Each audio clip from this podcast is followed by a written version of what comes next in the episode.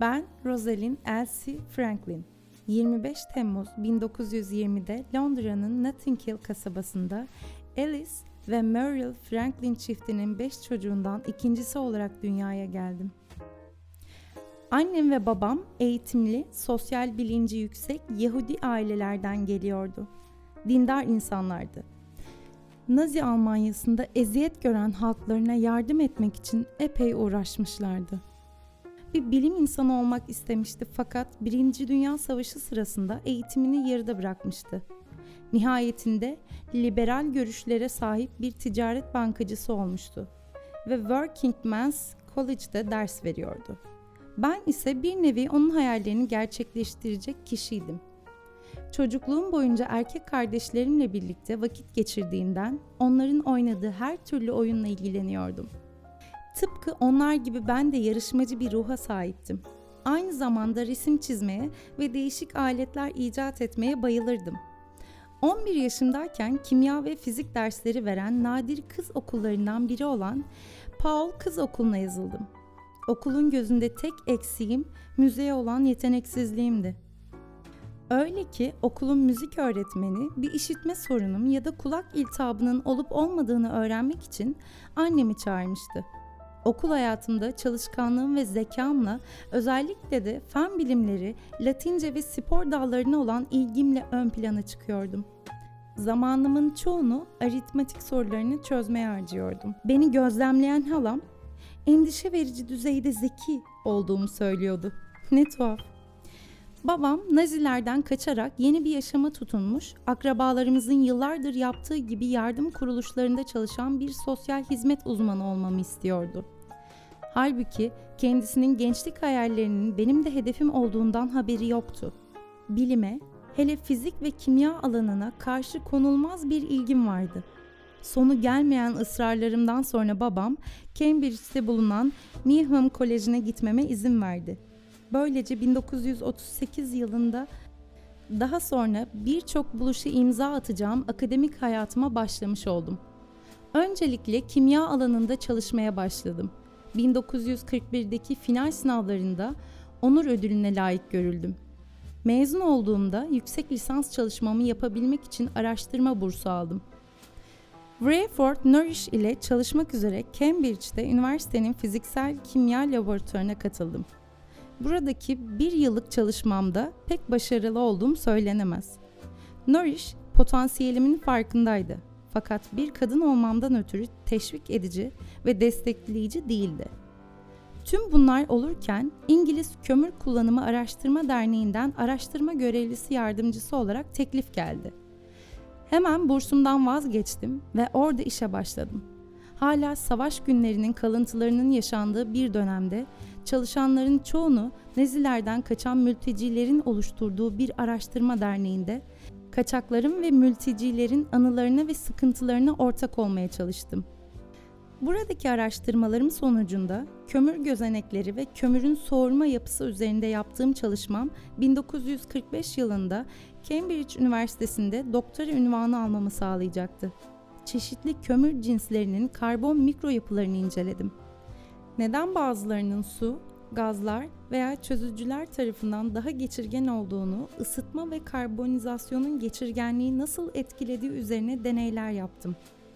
Bu çalışmamda kömürdeki gözeneklerin moleküler düzeyde ince damarlara sahip olduğunu, ısınmayla genişlediğini ve kömürün karbon içeriğine göre değişiklik gösterdiğini buldum. Bu mikro yapıları tanımlayan ve ölçen ilk kişiydim. Bulgularım kömürleri sınıflandırmayı ve performanslarını yüksek bir doğrulukla tahmin etmeyi mümkün kıldı ve yazdığım 5 bilimsel makaleyle doktora tezimi vermiş oldum. Avrupa'da 2. Dünya Savaşı sona ermiş, yakım dolu günlerin ardından bilimsel çalışmalar yeniden hız kazanmaya başlamıştı. Cambridge'de bulunduğum yıllar boyunca en yakın arkadaşım kimyager Adrian Will ile birlikte Paris'te kömürün kimyası üzerine çalıştım. Will, benim gerek Fransız kültürüne olan hayranlığımda, gerekse akademik hayatımın gidişatında büyük roller oynayacaktı. yaptığı en önemli iyilik 1946 yılında bilimsel bir konferans esnasında Fransa Ulusal Bilimsel Araştırma Merkezi adlı Fransız hükümeti tarafından desteklenen neredeyse bütün bilimsel kuruluşların üyesi olduğu derneğin başkanı olan Marcel Mathieu ile beni tanıştırmasıydı. Matthew sayesinde Devlet Kimya Hizmetleri Merkez Laboratuvarı Başkanı J. Mary ile bir iş görüşmesine katıldım ve 1947 ile 1950 yılları arasında laboratuvarda onun yanında çalışabilmek için Fransa'ya taşındım. Burada X ışınları kırınımı yöntemi üzerinde çalıştım. Yöntem, bir maddenin atomlarını kristal yapısını X ışınları kullanarak gösterebiliyordu Çalışmalarımla ısıtılan karbonlarda grafik oluşumunda kaynaklanan yapısal değişiklikleri araştırarak aslında kok kömürü sanayi ve atom teknolojisi açısından değerli bulgular elde etmiş oldum. Bir X ışını kristal bilimcisi olan Merinch, standart kristallerin aksine X ışını kırınımı reyon adı verilen suni ipekler üzerinde deniyordu ve çalışmalarını bana gösterdi kendi bilgilerimi Mary'cin öğrettiği tekniklerle harmanlayarak kömür moleküllerinin grafite çevrilirken geçirdiği fiziksel değişimleri inceledim. Daha sonradan kömür kimyası üzerine yayınlayacağım makalelerimin çoğu burada yaptığım çalışmalara dayanacaktı. Paris'te bulunduğum 4 yıl boyunca her hafta sonu kısa gezintilere çıkıyor. Bu esnada pek çok bilim insanı ile iletişim kuruyor ve yakın arkadaşlıklar ediniyordum. Kaldığım otellerde yeni tanıştığım insanlarla iletişim kurarak çok sayıda dili çok iyi konuşmasam da öğrenmeye başladım. Bilin bakalım o yıllarda başka ne oldu? 1947'de nihayet Cambridge'de kadınlara lisans ve yüksek lisans dereceleri verilmeye başladı. 1941'de alamadığım lisans derecemi yıllar sonra alabildim. Bu şartlar altında çalışan kadınların yükselebilmesi mümkün mü? Ancak erkek meslektaşlarından kat kat çok çalışan, kat kat çok didinen, kat kat fazla zorla ayak direyenler başarılı olabiliyordu. Ben onlardan olmak zorundaydım. Çünkü hem kariyerim buydu hem de benden sonrakilere anca böyle bir yol açmam, bir ışık tutmam mümkün olabilirdi. Fransa'da çok mutlu olmama rağmen ailemin yoğun ısrarı üzerine 1949'da İngiltere'de bir akademik kadro aramaya başladım. 1950'de King's College London'da John Randall'ın biyofizik biriminde çalışmam için 3 yıllık bir burs verildi. Başlangıçta yağlar ve proteinler üzerine X ışını kırınımı araştırmaları yaparken daha sonra çalışmalarıma DNA incelemeleri eklendi hücrelerimizdeki kalıtım bilgilerini taşıyan DNA'nın neye benzediği konusunda fazla bilgimiz yoktu. Öğrencim Raymond Gosling ve meslektaşım Maurice Wilkins ile birlikte araştırdık ve DNA'nın iki formu olduğunu gördük. Bu bizi tarih sahnesine fırlatacak muazzam bir buluştu. Ama tabii o zamanlar farkında değildik. O sırada elimizdeki diğer çalışmalarımızla meşguldük yaşamın tüm sırlarını içinde barındıran DNA ile ilgili biraz bilgi vereyim sizlere. A formu olarak adlandırılan kuru DNA'ydı ve DNA'nın daha düşük su içeren biçimindeyken kısa ve basık şekilde olduğunu gösteriyordu. B formu ise ıslak DNA'ydı ve bu yapıdayken daha fazla su barındırıyor, böylece daha düzensiz ve uzun biçimli görünüyordu. Bunlar DNA'nın sarmal yapısında olduğuna dair ilk ipuçlarını içeriyordu. Bu esnada ben DNA'nın bol bol fotoğrafını çektim. Tabii bu fotoğraflar öyle şimdiki gençlerin yaptığı gibi yüksek çözünürlüklü selfiler gibi değildi. X ışını fotoğraflama yöntemlerine dayanan düşük çözünürlüklü fotoğraflardı. Ama bu fotoğraflarda hiçbir selfie'de olmayacak kadar çok bilgi vardı. Ben ve arkadaşlarım sadece bu fotoğrafları kullanarak DNA'nın yoğunluğunu, birim hücre boyutunu ve su içeriğini belirleyebildik. Bu fotoğrafları fizikçi Desmond Burnell şöyle duyurdu. Herhangi bir maddenin şimdiye dek elde edilen en güzel X ışını fotoğrafları. 1952 yılında Gosling ile DNA fotoğraflarını Patterson teknik uygulayarak DNA'nın yapısına dair daha fazla ve daha önemli bulgular elde etmeye başardık. Gosling tezini bitirme amacıyla araştırmadan ayrıldı.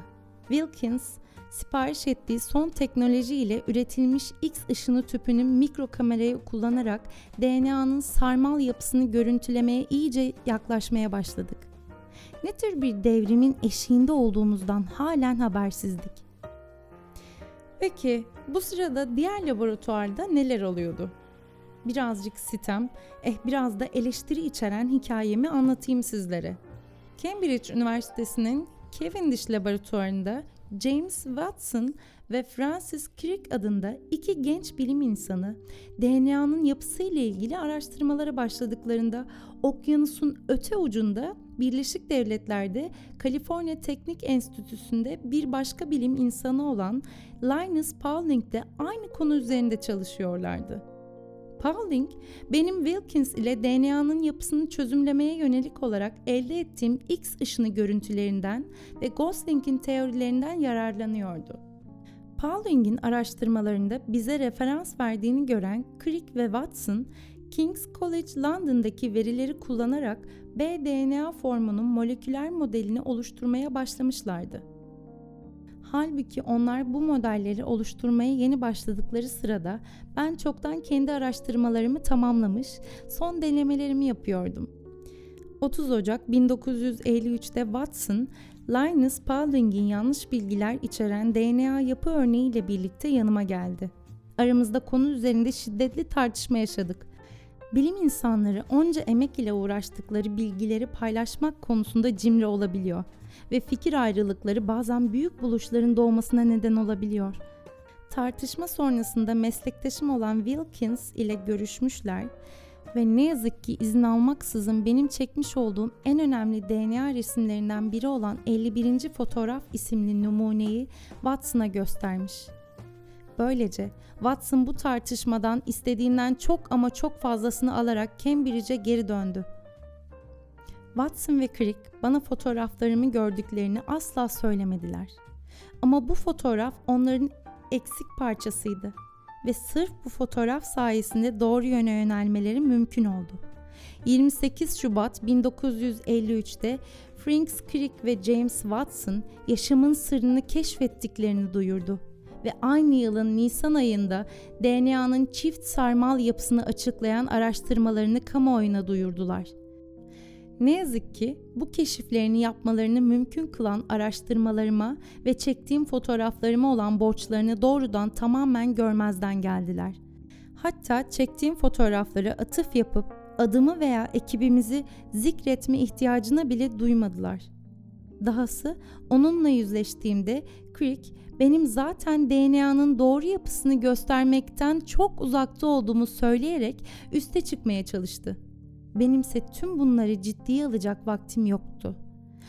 Watson ve Crick'in en kibar tabiriyle sinsilik olarak tanımlanabilecek bu tavırları benden önce nesiller boyunca kadınların yüzleşmek zorunda kaldığı bir belaydı.